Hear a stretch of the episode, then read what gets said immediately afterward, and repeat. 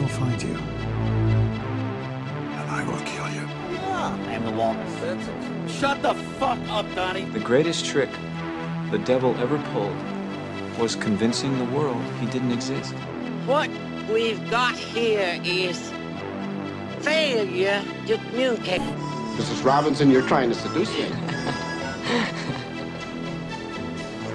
Aren't you? Was it over when the Germans bombed Pearl Harbor?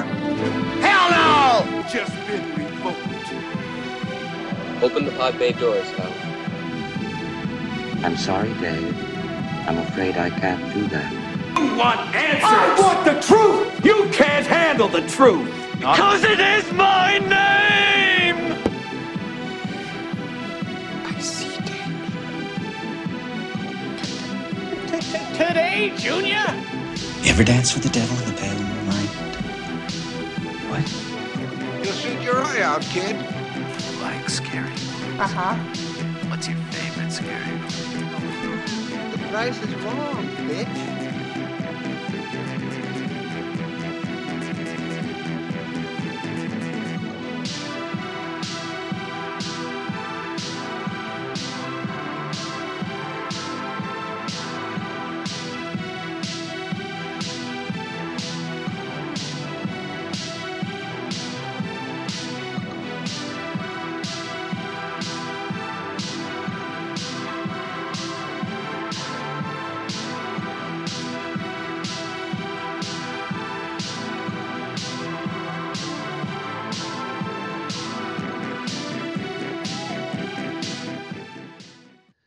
Welcome to Critics Not Cynics, the podcast that tries to prove that you can be a critic without being a cynic. And I'm actually joined by both of my co-hosts this week. So that's a first in a while, especially with all of us here on video for the first time, all three of us. So Leslie, how you doing? I'm good. How are you? I'm doing pretty well. And Pat, how about yourself? How you doing? Well, not too bad either. All right. And this week we will be reviewing Shang-Chi and the Legend of the Ten Rings. Much like our previous video and episode of the podcast, we're going to talk about the movie and our general thoughts about it. And then we're going to score it and then give a spoiler section to kind of justify our scores or things that we feel like we want to talk about here on the podcast. But before we really get into that, I do want to give a huge shout out to people who have subscribed to the podcast. Really appreciate it. And two big, well, not big, but like in our sphere of known YouTubers. I want to thank JJ Stoner and Virgie G, who are definitely like, if you're going to research them as YouTubers, be prepared for some really off the wall stuff with them and probably not safe for work material and the stuff that they talk about. But they have really helped kind of push the channel a little bit and get us some more subscribers. So I just want to show some appreciation to those channels. And if you like really dark humor and crazy humor and not what, Pat, what would you describe it? Not maybe appropriate humor. I would probably say just random humor. Yeah, there's that too. Anything and everything. So if you're into that or not easily offended, you should go check those guys out because they make our day. I know they make my day when I'm working a lot more bearable when their shows come on because it's something to listen to and laugh to and participate in. So, okay, without further ado, let's talk about Shang-Chi. So I know Leslie and I did a little bit of a trailer reaction when that came out. And of course that was, audio only days. So we didn't have the trailer playing along or anything about that, but we kind of talked about it and we were really interested, especially knowing that this was taking post in-game in that time period. And I know we were both excited for it. And pretty much for the most part, I think we both, the two of us, and I know Pat enjoyed it because we went and saw it together, but it was good, right? Yeah, I really liked it. Yeah. I remember saying in the trailer, the one thing that I was more interested in is because I didn't know a lot about his character in particular. Mm-hmm. So I was interested to learn. It kind of felt like we're back to the beginning sort of with the MCU, like we're starting back over. Yeah, and we're getting kind of a new origin story. Yeah, I really, really liked it. I really liked how the story played out. I saw some slight complaints where people felt like he wasn't given enough of the spotlight, that maybe it was on, like, Wenwu or his sister or on Katie, but I absolutely loved the movie exactly as it is. I wouldn't change anything about it. You know, 10 out of 10, no. Well, we know that score is false because we didn't do 10. Well, that's why I went with 10s. Pat, yeah, what did you, like, because I don't know, like, when you saw the trailer or anything, because we haven't really, outside of going and seeing it together, we hadn't really talked much about the film. I'll say that outside of, like, seeing the trailer on like, TV, I didn't really watch the full thing at any point in time before going to see the movie. And I think what we see is, like, a pretty strong origin story with, like, some filming aspects that you haven't really seen in any other of the Marvel movies. I think that there's some really artsy scenes that kind of really help tie it together and kind of help you relate to the characters better. Okay. And I think that is pretty much my vague review of the movie. Right. Yeah, I think everyone kind of expected this to be like a kung fu movie, you know, because that's kind of like the Jet Li, Jackie Chan style of like the bus scene from the trailer. And that's, I think, what kind of like what people expected. And we got that, but we also got some really cool character moments. And I know, like, Feige had said a while back that, like, it was like pretty much post Doctor Strange, they were kind of done with origin stories where they were going to introduce characters in, like, some of the other films and then maybe build upon it, rather than just be like, this is Batman and this is his parents getting murdered for the 20th time on screen. So I think that this is an origin movie without all of those tropes. It did kind of the Man of Steel approach in that, like, we get kind of early exposition about the Mandarin and, you know, his conquests throughout the centuries. And then we jump straight to present day. And then we're relayed more of Shang's backstory through flashbacks that don't take up too much time and don't feel to really drag down the story. And I really appreciated that approach, because there are movies that can rely way too much on those flashbacks and end up really dragging down the story and making the runtime feel a little bit longer than it actually is. And yeah, I mean, I don't want to, like, there's not really a complex plot to this film.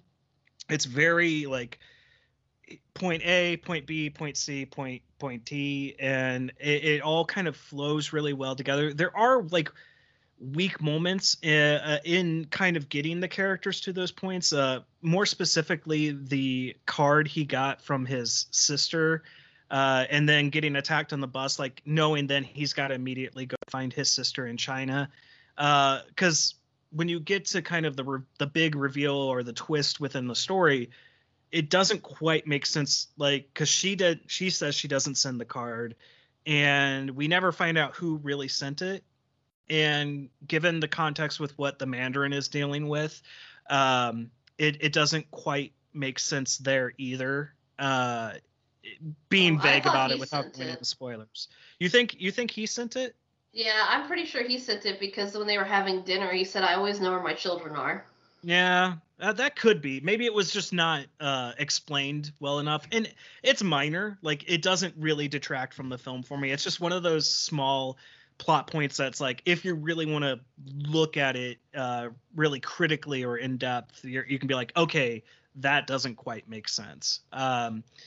But I think also that the cast was all really strong. I liked Awkwafina. I really liked Simi as Shang, and I would butcher some of the other actors' names, but, you know, his sister, and then you know, the Mandarin. I'm only going to say the Mandarin. I know he's got an actual, like, Wenwu, but, you know, I'm just going to call him the Mandarin throughout this review. But Tony Lang or Lung, I really liked his portrayal. And this also was something that you and I had talked about in one of the it was actually the Doctor Strange What If episode, is that there seems to be this common theme of grief that we saw with WandaVision, we saw it with Loki, and that we wondered if this would be something that would kind of continue on throughout and be a theme of the phase 4 of the MCU. And that actually seemed to kind of tie into this film without going into specifics. Yeah, he was really consumed with his grief. Yeah. But of the things that kind of really had me worried when watching this film, it really was only the prologue. And it wasn't all of the prologue. It was the very stylistic fight between him and his wife, like as they meet for the first time. Well, I won't say like it was beautifully shot. The music was fine. It was the slowdown moments of like the smile, and but that's, you know, but that's a specific like is that not a specific film type for of Asian influence? Like I'm thinking of like was it Crouching Tiger Hidden Dragon or something like that. There's that being a film I haven't seen. There's a very specific like that was done purposefully for that specific reason because of that film style, not just we'll slow it down here. Like that was to evoke that. Well, it wasn't the slowing down. It was the cheesy look between the Mandarin and her. That like it was like okay. I know there's some sort of like I don't know. I haven't studied Asian influence or film, but I know that there's like it's a specific thing. Okay. Like the slow down, the look, the whole shebang is a specific thing in I believe it's Chinese theater, but like there's a whole thing like that was all meant to be. So like I remember learning about it in my humanities class in like ninth grade. So that's been a while, but like it's a whole thing, and I really liked it. Yeah, I mean, I didn't hate it altogether, but like it was kind of this one of these things that it was like, it was maybe a little bit too style for me personally. It was a little too stylized. It was a little too cheesy that it was like, I had a little bit of worry. I was like, well, if this is how the film is going to approach certain scenes or how this story is going to unfold, I'm not really good. I don't know if I was going to be into it. But once we got past that and we were seeing Sean in San Francisco, all of those concerns alleviated. And when you get to one of the reasons I have a problem with it is it's kind of repeated again near the end. And it feels like really weird. Like I understand the moment between him and his wife, but then when it's the moment between him and Shang, it feels a little weird. But that's, again, it's just a minor point. But I really liked, because, you know, we're all millennials here pretty much. So we're the worst generation ever. I really liked Katie and Shang in this movie kind of being directionless millennials who don't know what they want to do with their lives. And they're just like, well, I got to live up to what my parents think or what my grandparents think I should do. And I don't want to do that. I want to do my thing. So that actually, I think, really helped the story, because that is kind of Shang's main drive throughout this film is, who is he outside of the Mandarin's son? Is he going to be just this next assassin, warlord, killer, or is there more to him? And I really liked the way that the story unfolded with that aspect. So just to kind of pick your brain about this, do you think that he was more so just purposefully underachieving just to stay off of the radar? Well, so he thought. Well, as someone who may have done that to their own life in some aspects, quite possibly. I mean, we do see like she has no idea that he's even trained in any type of combat, and in fact, because I love the kind of double date scene, even though they're not like really a couple, with their two best friends, like, and they're talking about how they first met, and she jumped in the middle of the bully is screaming Hotel California lyrics, that like she had no idea or expectation that he would know any type of fighting skills or anything like that. So when that reveal happens on the bus, like her surprise feels so genuine, And so I don't know if it was like, I would say it's probably like, okay, I'm just going to be low key so that, you know, no one can find me. I'm just going to try to live the rest of my life. But also still wanting to do something more, something outside of just being, maybe he wanted to be a valet driver. I don't know. I do remember, because I think we might have talked about this, Leslie, in that trailer reaction, or I know we definitely talked about it, definitely off recording. The Asian stereotype of not being able to drive, because like that was like some complaints that were lobbed against the trailer, because like Katie's trying to drive the bus and she's doing a really bad job, but like we get shown that first scene when they get into like the whatever car that is. Pat probably knows what car that is. A Lamborghini? Something like that. I don't know. It's a really fancy sports car. And, like, she just drives it, like, crazy. But it wasn't like she was driving to be a bad driver. It was her driving to be for the thrill of the drive. And, of course, that also comes into play later on in the film. And then, like, people not understanding the reason she was driving the bus so terribly is half the steering wheel's chopped in half and like the brakes are gone and you're on the hills of San Francisco. So like, you're losing what do you expect? Half of the bus. Right. I'm pretty sure you should be able to handle it just fine. I think it is just because she was Asian. Okay. Well, we got Pat's stance on that. So And I think that that's the scene that really set the rest of the tone of the movie for me, that I was going to be really enjoying it. Because I think that the bus scene is probably when it comes to the fighting scenes, it's one of the best scenes in the entire film. It's really well choreographed. It's really masterful in how he's trying to get the passengers out of harm's way. I also like the live streamer, yes, who's also like, okay, I'm gonna grade this combat because I took like karate at 6th grade for a week, and I really thought that was hilarious. Did you watch New Rock Stars Eric Vassa breakdown? No, Easter eggs? Well, he said that guy's the same guy from Spider-Man: Homecoming that yells at him like, "Do a flip, Spider-Man."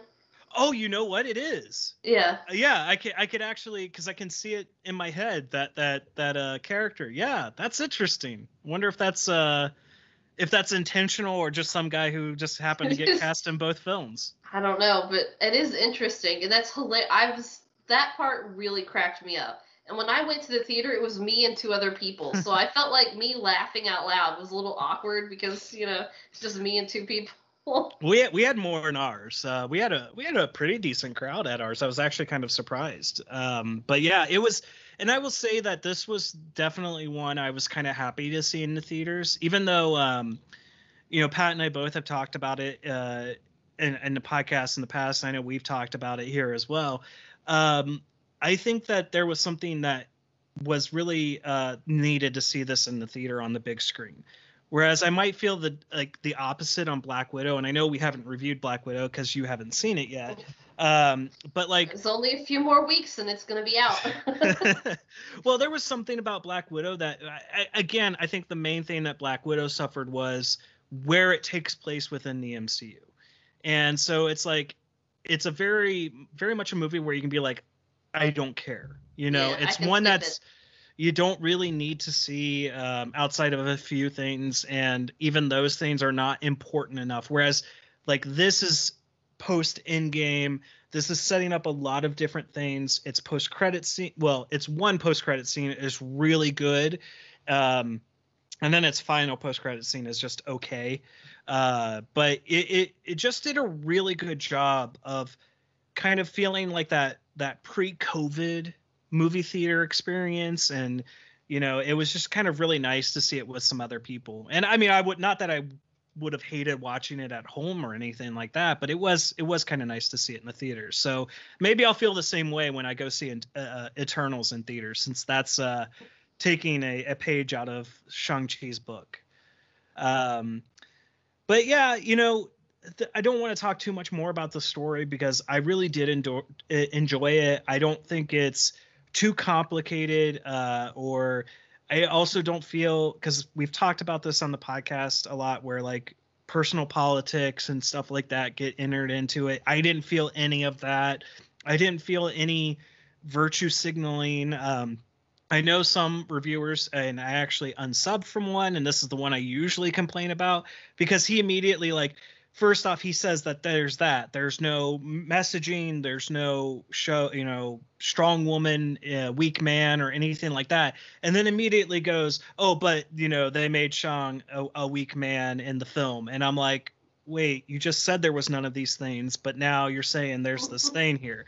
I really felt like, even though this is Shang-Chi and the Legend of the Ten Rings, it's almost an ensemble piece where each character that's introduced has some part to play in the story. And I really liked that. And I thought everyone played their part perfectly. It wasn't just Shang going in there and kicking ass. And then one complaint we always have about Captain Marvel is we don't see Carol fail. We don't see her ever, like, we're just told she's powerful and we only see her as powerful. We know he's powerful, but he also has his own failures and his own hang-ups that we do get explored through all of his kind of flashbacks, nice story beats, kind of that dueling relationship with his father. And so when it gets to the final climax of the scene and he kind of becomes the hero, it feels earned, whereas Carol didn't ever feel earned. And then, yeah, there's some lovely Easter eggs in this film, and one that I definitely will talk about in the spoiler section because it's probably my favorite part of the entire film. So what do you guys, before I give my score or you guys give your scores, what else does anyone else have to say about story, characters, action, anything else? Just to kind of go off of what you were saying there is, like, it's hard to relate to a character that's always winning. Mm-hmm. And this one's one where you can relate to the character. He has, like you said, he has his flaws. He has his moments of, like, doubt, this, that, the other. And other movies don't quite do that as well. Like, even Superman movies can do that. Like, right. What's an all-powerful being has their downsides. And, like, if you have a character like this, where it's not really a all-powerful being, like, and if he was just winning all the time, it wouldn't be fun for the audience. Right. Because even on the bus, like, he wins, but he still loses. Oh yeah. Like, you know, he saves everyone, but he loses the crucial thing that he needed to protect. So yeah, it's definitely, it goes back to some of those basics that they started out with Iron Man and Captain America and Thor. Like, even though these are powerful people, they're not perfect. They are definitely flawed. And I think that this movie does a really good job of exploring those flaws and how those flaws either help or hurt each of the characters. Because even the Mandarin, like, I love his story arc in. And one thing that we've criticized, especially like Wonder Woman 84, where the villains weren't really villains. They were just people that were hurt. Like, the Mandarin is that in the same way, but they do it in an interesting way with the story and how they tell that story, rather than it being like, oh no, he's not really a bad guy. They go, yeah, he's not really a bad guy, but he's not really a good guy either. You know, there's all these list of character flaws that he has, but then they make you understand what is good about him or what is sympathetic about him, that you can be like, okay, I can kind of understand that, but I can still look at him as the villain of the film. Marvel's done that a handful of times, too, where it's, like, not a real villain. Like, I felt the same way with Ant-Man and the Wasp. Yeah, that's one where they didn't do it that well. Yeah, it was... Yeah, they didn't do a good job of it. You weren't able to really relate to the villain because they didn't have enough screen time, whereas this one kind of gave him enough screen time to kind of, like, more or less explain himself. Right. Absolutely. I agree. All right. So my score for this one is, it's going to be high. It's pretty much about a 4.5. Like, I don't want to, I want to give it a 5, but at the same time, I don't want to give it a 5 because there are, like, certain moments where I get dragged out of it. But, at the same time, seeing it in the theater, I had to, like, go to the bathroom about maybe 40 minutes into the movie, and I wouldn't get up. Like I sat through the whole thing, and finally, like when before the post-credit scene started, I was like, all right, I gotta go run to the bathroom. I gotta go. I was really captivated and held in my seat the entire time. I thought the cinematography was great. I liked the direction. I think Simi did a great job as Shang. The cast all together, I think, was really, really strong and all worked off of each other really well. And yeah, I thoroughly enjoyed it. Call me a Disney shill, whatever you want. Disney shill. Well, you liked it too, so. Oh, of course. So who wants to go next? Who wants to give their score? I could go ahead. All right. So I'm going to land on. This is going to sound probably a little bit less than what you gave it, but I'm going to land on like a 3.5. Okay. Mainly because of like how the end plays out personally.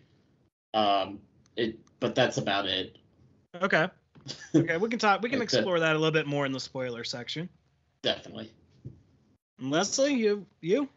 I was debating, and like 4.5, 4, 4.5, 4, but I think I'm gonna go 4, like split the difference between everybody, like be in the middle.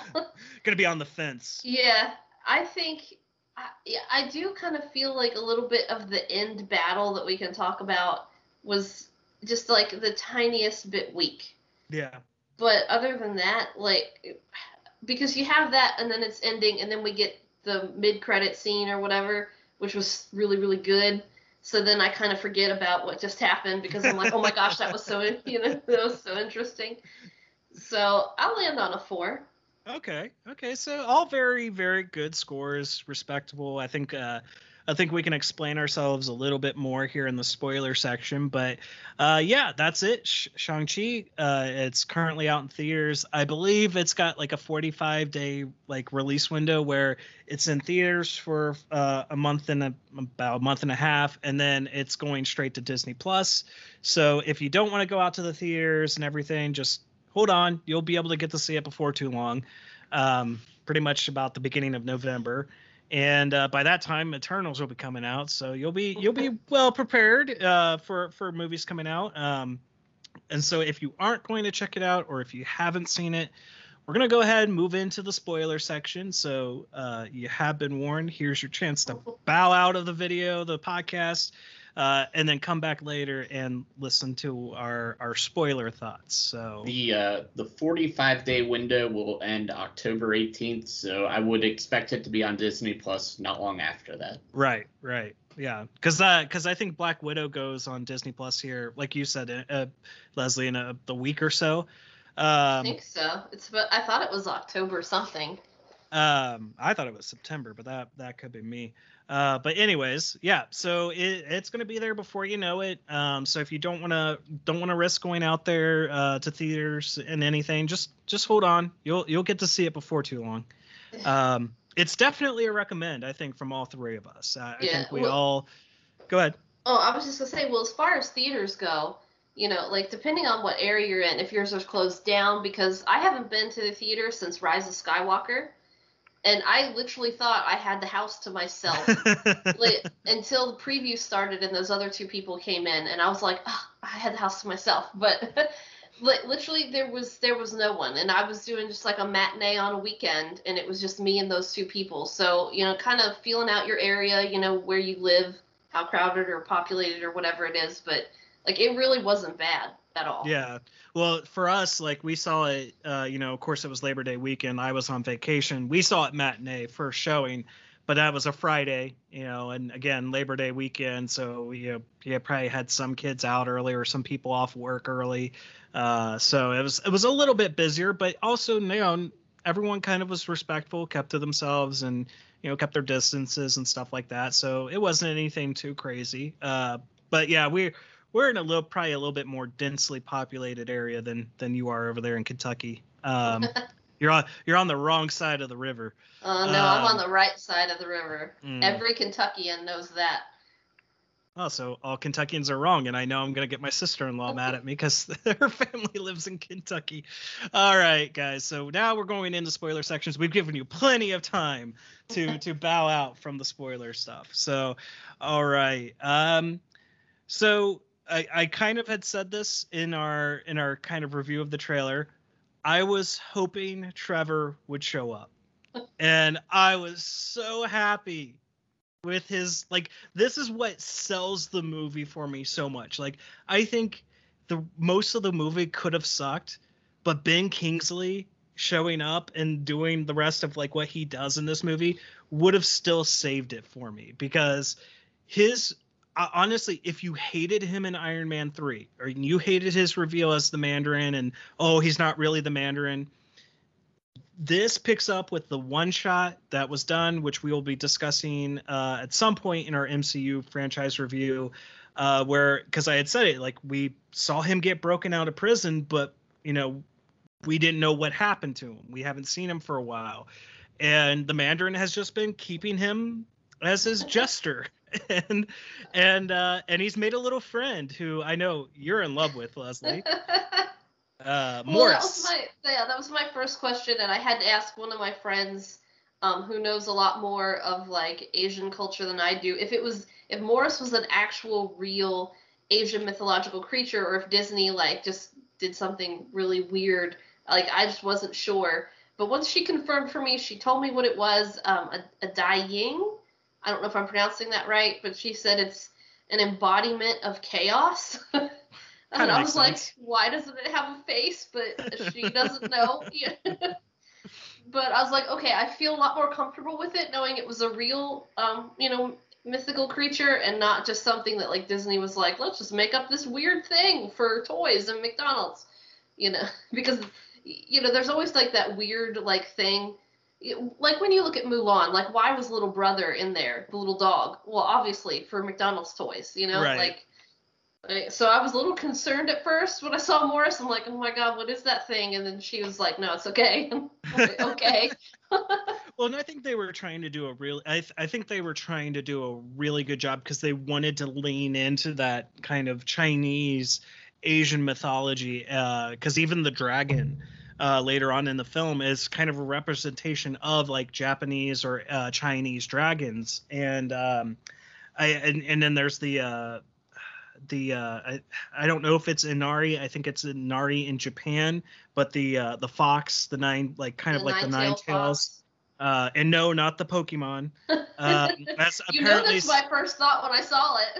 Well, some people were thinking they were putting Pokemon in the movie. They didn't realize that it's based in Asian mythology. I knew that one.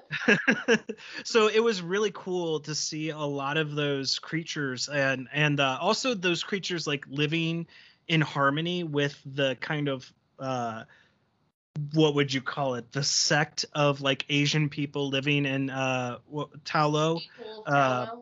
But I really like that. I don't know, because it's very much kind of, because I'm not too familiar with Shang-Chi in the comics. Like, I don't know if Ta Lo is in the comics, but it's very kind of a knockoff of Kunlun for Iron Fist.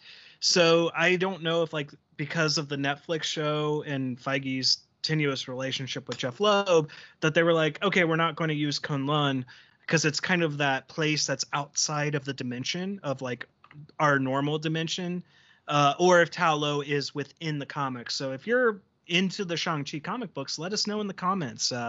We don't mind being schooled on stuff that we don't know about. I liked his outfit. I thought it was, even though it's like, I mean, because his comics outfit's not really too distinguishable anyways. It's just kind of like a red shirt. I really did like the look, and how their mother made their suits kind of for them. And I will say this, like, whether you hate her, you like her, I just enjoyed Awkwafina in this movie. Like, her just charismatic, like, always curious about everything. And then her learning archery and, like, trying to prove that guy, the like, master wrong. I liked everything about that stuff. So, but Trevor was the big thing. Like, I really think like bringing Ben Kingsley back and bringing him back in this manner and having him be more of an important character. I think my favorite bit is when Morris thinks he's dead and he's like, I'm acting. Lay down. and then it goes on its back and plays dead.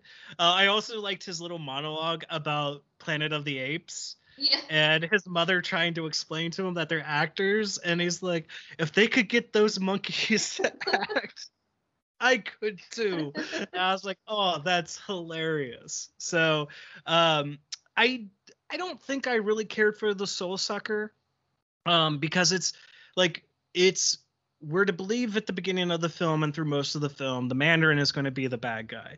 But he's really being manipulated by the Soul Sucker into unleashing it, and the Ten Rings are going to be it's going to be able to break it out of its prison.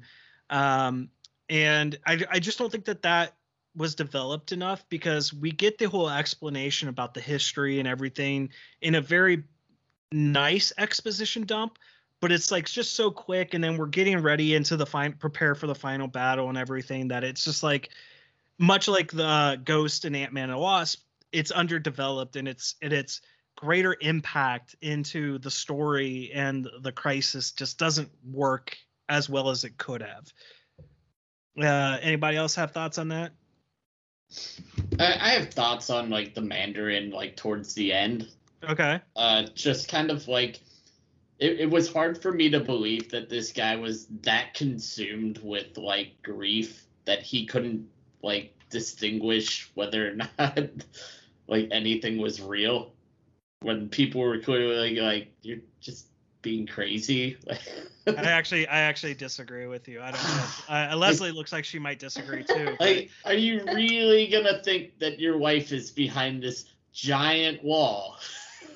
Well, yeah. Like, you got to think about it in the context of that grief. Like, especially you. I know you haven't seen WandaVision, so like. I think like WandaVision is kind of maybe a good primer to understanding the Mandarin's like motivation and reasoning in this film. Cause he does like, we see he gives up the rings. Like, he chooses mortality for her. And then she dies. And in his grief, he puts the rings back on, and that power again kind of consumes him and drives him back into madness. I was just like to add to that is the fact that his rings are these magical things or alien tech that nobody really knows. And he's already lived, what do they say, like over 1,000 years? Thousands of years, yeah. So I feel like all of that is like this on top of this on top of this that like all combined when it weighs down onto you. And he's like, he technically wasn't there when she died. He showed up after she was dead, but she's already from a magical dimension that he was trying to find, kind of like Hitler, trying to collect all the magical things, that it's like, maybe it's not beyond the realm of his possibility that they like took her soul and put it back there or something. Like, when you're already, what is it, like Joker's, like there's only one bad day. Yeah, like, yeah. It only takes the one thing to like tap that glass and crack it. Well, I think it was enough. Not only that too, you got to think about, he lived centuries before meeting her. And she was the one thing that kind of brought him back to humanity, because he doesn't meet her until like the 90s. So it's like he's already lived, you know, through Genghis Khan and all of that, and, you know, the Roman Empire and like French Revolution, all that stuff like that. This was the one person that brought him back to his humanity before he found the rings. And then he gives those rings up and, you know, starts a life, has 2 kids, and then he doesn't start really negatively impacting the kids' lives until she dies. And then he blames Shang, and he basically shuns his daughter and goes back on this pure revenge thing. So it only takes like an evil being to take that little bit of grief and maybe determination and twist it into this all-consuming, no, I don't believe you. I've never been able to get into Ta Lo. They turned me away. They wouldn't let her come back. Like, so his anger is focused on Ta Lo, And the soul sucker is using that anger and that grief. So to me, it's stronger than what you think. Agree to disagree. Okay. I was just like, it just felt so, especially when like stuff starts coming out of the wall, and it's like he could clearly see what's coming out of the wall. Like, come on. Well, that might be an instance of just like the closer blind. You get to a signal, the like the stronger it is. The closer you are to Mount Doom, the stronger the ring is. Yeah, right. Blindly following it. Yeah. So I mean, and that's where like when you get into that final fight scene, that's where that slow down moment, because like they repeat that opening fight scene between the Mandarin and his mom with Shang and the Mandarin. That like it gets that slow down like look moment, and you're like, okay, that's a little bit weird, like having this slow, like emotional kind of look between father and son. Like I get the point of it, but it looks, to me personally, it looks a little weird and cheesy. That it's just like Tom Brady and his son. Well, maybe. As someone who doesn't follow sports, I barely know what you're talking about. But yeah, that's where like I was saying, like that reflection of that scene just seems a little bit weird, but at the same time, I enjoy that final fight. I like the fight between the rings, like the rings, one set of the rings deciding that he's a worthy successor. The other rings are still stuck with the Mandarin, and it's not until, you know, the Mandarin really realizes what's more important to him is protecting his son that he passes, like all the rings go to Shang. So I really did enjoy that too. But I do also think that all the Ta Lo stuff happens in the last third of the film, and it's just kind of rushing then to that conclusion. But I will say I also like the final scene. Again, we're getting back to that double date, and they're talking about all this fantastic stuff they did, and their friends are like, okay, is this because we made fun of you like last time? And then Wong comes walking in. It's like, we need you to come with us right now. and then also, oh, well, no, that's in the post-credits thing. But yeah, so, you know, those are some of the bigger kind of spoiler moments that I think, like, that's what I knock it down a little bit for. And we got kind of the second appearance of Bella. She likes being a pain to you, Pat.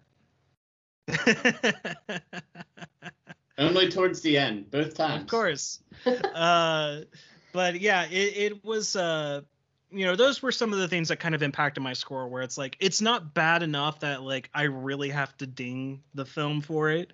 But it is some things that I noticed watching it through on the first time. So in Ta Lo, I have a question. Mm-hmm. Either it was just me. When Sean and Katie are just talking, and we know at the beginning that like her grandfather's dead, and he's like, I'm not who you think I am. Did you think it was going to go for that turn where like I did come and I did kill the guy and it was your grandfather? No, I really didn't. That's what I was expecting. The only thing I was expecting. But I might just be too much into like the murder mysteries. Like I was expecting him to... Well, because I didn't even really like, I wasn't even really associating the fact that her, you know, because they do have that whole scene with her family and talking about the grandfather being dead. But I never really tied that to being like, that's who he went after. I did expect kind of the reveal of him like, oh, no, I couldn't go through with it, to that coming later and going, no, I actually did go through with it. Now, the one thing I do wish they would have shown is him doing it, because we don't get to see that scene. Like, we don't get to see him have that moment of regret after killing the man responsible, to then have him then go on his you know, self-exile in America. So, you know, it was just a minor thing for me, but I don't know. I just saw that and my mind was like, oh, plot twist, he's gonna be the one who killed your grandpa. Somebody reads too much Agatha Christie. So well, let's oh, go ahead. Stop. Like, one more thing. Yeah. Do you think there's anything to this, like, you know, from WandaVision to Falcon and Winter Soldier to What If, that we've been seeing, to Loki, we've been seeing more of these, like, odd celestial creatures Like, we saw the tentacle creature in What If. We've got Eliath and Loki. You know, we've got that weird soul sucker thing in this movie. Like, we're getting more of those kind of creatures. And then if you've seen the previews for Eternals, like, does it look like we're going in a direction here? Well, I would say quite possibly, especially since, like, they're saying that Eternals is going to have some monumental impact to the MCU. What that impact is, I don't know. I know we have the Celestials involved, and if you're not too familiar with the Celestials, go back, watch Guardians of the Galaxies. They are mentioned, not to mention that nowhere is the head of a Celestial. That's going to happen, and maybe quite possibly, what are they called in Eternals? What do they call those things? Divergence or I can't remember the term that they call them. Deviants. Deviants. Yes. Maybe the soul sucker was a deviant that was not necessarily, and that maybe that it could be a tie-in, because we see that that the cast of Eternals have some impact, that they will involve themselves in human history to fight a deviant. Maybe the soul sucker was a deviant, that they helped, you know, the ancient Ta Loans to trap behind the dragon scale. So it's possible. We'll have to find out in Eternals. Who knows? But I mean, we know Kang is going to kind of be our new big bad. So it'll be interesting to see how these things all play into, and kind of now moving off of that point, because I think it's the perfect time to talk about it. Our post-credit scene is them, at the Sanctum Sanctorum with Wong. And they're talking about how the rings are sending a signal. Now, in the comics, they are of alien origin. So I don't know, especially because not even Carol or Bruce can tell who the signal is going out to. Could be going out to the Eternals, could be going out to the Celestials, could be going out to Kang. I mean, we honestly don't know. But I really like how that builds the mystery for the, because my complaint, and I won't say what the mid-credits scene or what the post-credits scene is for Black Widow, but my complaint about the Black Widow one was it meant nothing. Like, I didn't care. Like, it didn't feel like it was setting up anything really strong for me. But this one feels like, okay, this is setting up some story plots that we're going to see come unfolding down the road. Mm-hmm. And not to mention, they do the millennial thing. And they all go sing karaoke at the end with Wong included. And I also want to mention it. I loved seeing Abomination again, but it was far too short. Yeah, and he had his just traditional look, facelift. Yeah. Yeah, he's got his ears. Finally, I didn't like that he didn't speak, because as we saw him in Incredible Hulk, he was in full control. But I'm sure they can explain it. I think Abomination is also supposed to have a play in She-Hulk. So maybe we'll see more and understand more of what's been going on with him since Incredible Hulk. So anybody else got any other thoughts or anything else they want to talk about? Yeah, I think I've said everything that I want to say. Okay. I saw one other small complaint, if you want to talk about it, but sure. It's not like a big thing. Sure. Well, it was people who were complaining that they didn't like that the rings weren't individualized in the movie as they are in the comics. Like finger rings? Well, they didn't care about the finger rings because it's that martial arts, but that each one... Oh, they didn't have individual powers. Yeah, they didn't get into that. And I thought maybe that was like a little too in-depth for the first movie. Yeah, it would make sense that, like, maybe he as the Mandarin only knew how to access one power, yeah. And that's that he, like, didn't even bother learning what their full potential was. It was just, this is what's gaining me my wealth and my notoriety. And instead of really understanding how the rings are supposed to work or how they work in conjunction, I agree. That's something you can explore in a sequel. Maybe when Shang is learning about them, then he actually opens them up. Right. Yeah. But they were like, they don't have the individual little, people or spirit warriors or whatever that was attached to them. And I'm like, He'll start learning the powers like Spider-Man when he's like when the pretty much like the parent control mode's taken off of the suit. Says the person who still hasn't seen Far From Home. Nope. I'm gonna get you to watch that movie here at some point. When we get there, the MCU review, you should watch it, so then we can. Well, he's got to get it watched before No Way Home, because I'm making him go see No Way Home. Oh, in December. Yeah. I got time. You say that now. One final thing, not Shang-Chi related or anything like that. I know you've seen it. I don't know if Pat's seen it. Hawkeye trailer. Who else is excited for Hawkeye? I don't think I've watched the trailer. I mean, I'll watch it once I get caught up on everything else. I'm really excited for it. I think it looks really, really funny and yet serious at the same time. And I'm more intrigued about Kate and how she is wearing, or why she's wearing his Ronin attire. And kind of they're running in together. And I the one thing I love from the trailer the most is like when she's pointing out arrows and he's like, no, too dangerous. No. And then, okay, that one's good. And it explodes the car. She goes, there are more dangerous arrows than this one. Yeah, I kind of like that we're getting from the trailer that it's not his daughter. Right. Because I think there was a lot of people who were like, it's going to be his daughter. It's going to be this. It's going to be that. And I was like, ah.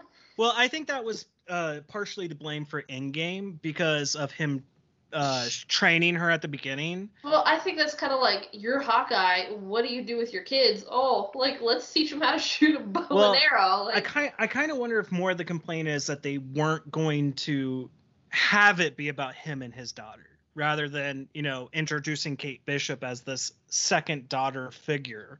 Sort of. But, like, at the same time, Kate Bishop is an established character in the comic books, and his daughter is really only because of Joss Whedon writing a family for him in Age of Ultron, so it's like you kind of hamstring him a little bit on it. But I like this. I just like what they're setting up there, that it's kind of going to be this gangland warfare type thing, and him kind of facing repercussions for his actions as Ronin during the 5 years. So it's him having to really make amends for going around murdering mobsters. So, and if you can get tickets to Rogers the Musical, like, I'm down for that. That's the I know you want to see it. That's the one part that I'm like, oh god, they're gonna make that so bad. I don't care. I'm here for it. I'm here for it all day.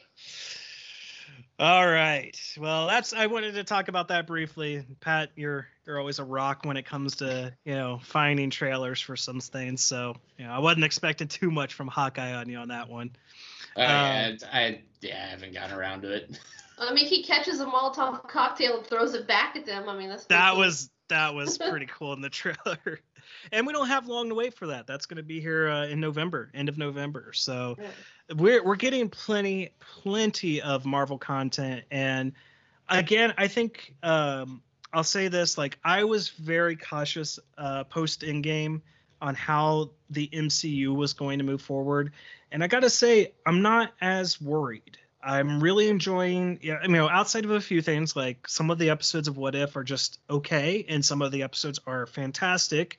WandaVision was great. Falcon and Winter Soldier, unfortunately, was not as good as it should have been. And Loki was great, so I have nothing to think that Hawkeye won't be good. And we'll see if Eternals, I know you're more excited now for Eternals from that second trailer. I'm still wishy-washy on it a little bit. But I'm looking forward to seeing it, but I'm still worried about it because it's introducing so many characters. And it's like characters that not like, nobody really knows. Like, right. Nobody really knows. And there's so many people with so many A-list actors. It's like, how do you give them all the screen time they want? It's just kind of, I feel like there's a lot that needs to happen in that movie, and I'm kind of worried if they'll be able to achieve it.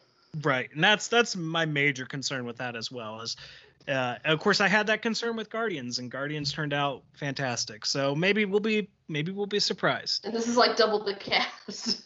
That's right. Was Linda Cardellini in the Hawkeye trailer? I know the family's there for the dinner, but I didn't specifically look for her in it. But I wouldn't be surprised. Okay, I might check it out. All right, then. That's a little odd note to leave on there with him. Hey, man. It is what it is. I don't know what that "hey man's" supposed to mean, and I'm not going to ask for an explanation. All right, I think that's going to do it for this week. Again, thank you to everyone who subscribed, and if you haven't subscribed, subscribe down below. Leave us a like. Leave us comments. What did you think of Shang-Chi? And in the comments section, try to keep it spoiler free as much as you can for people who haven't seen the movie. And as always, you can find us on all of our other platforms. You can follow us on social media at Critics NT Cynics on Twitter, Critics Not Cynics Podcast on Facebook. We're on Spotify, Podbean, SoundCloud, iTunes, basically about wherever you can get your audio-only podcast. And you can write into the podcast at criticsnotcynics@gmail.com. As usual, all the links will be in the description below. And we will talk to you guys next time.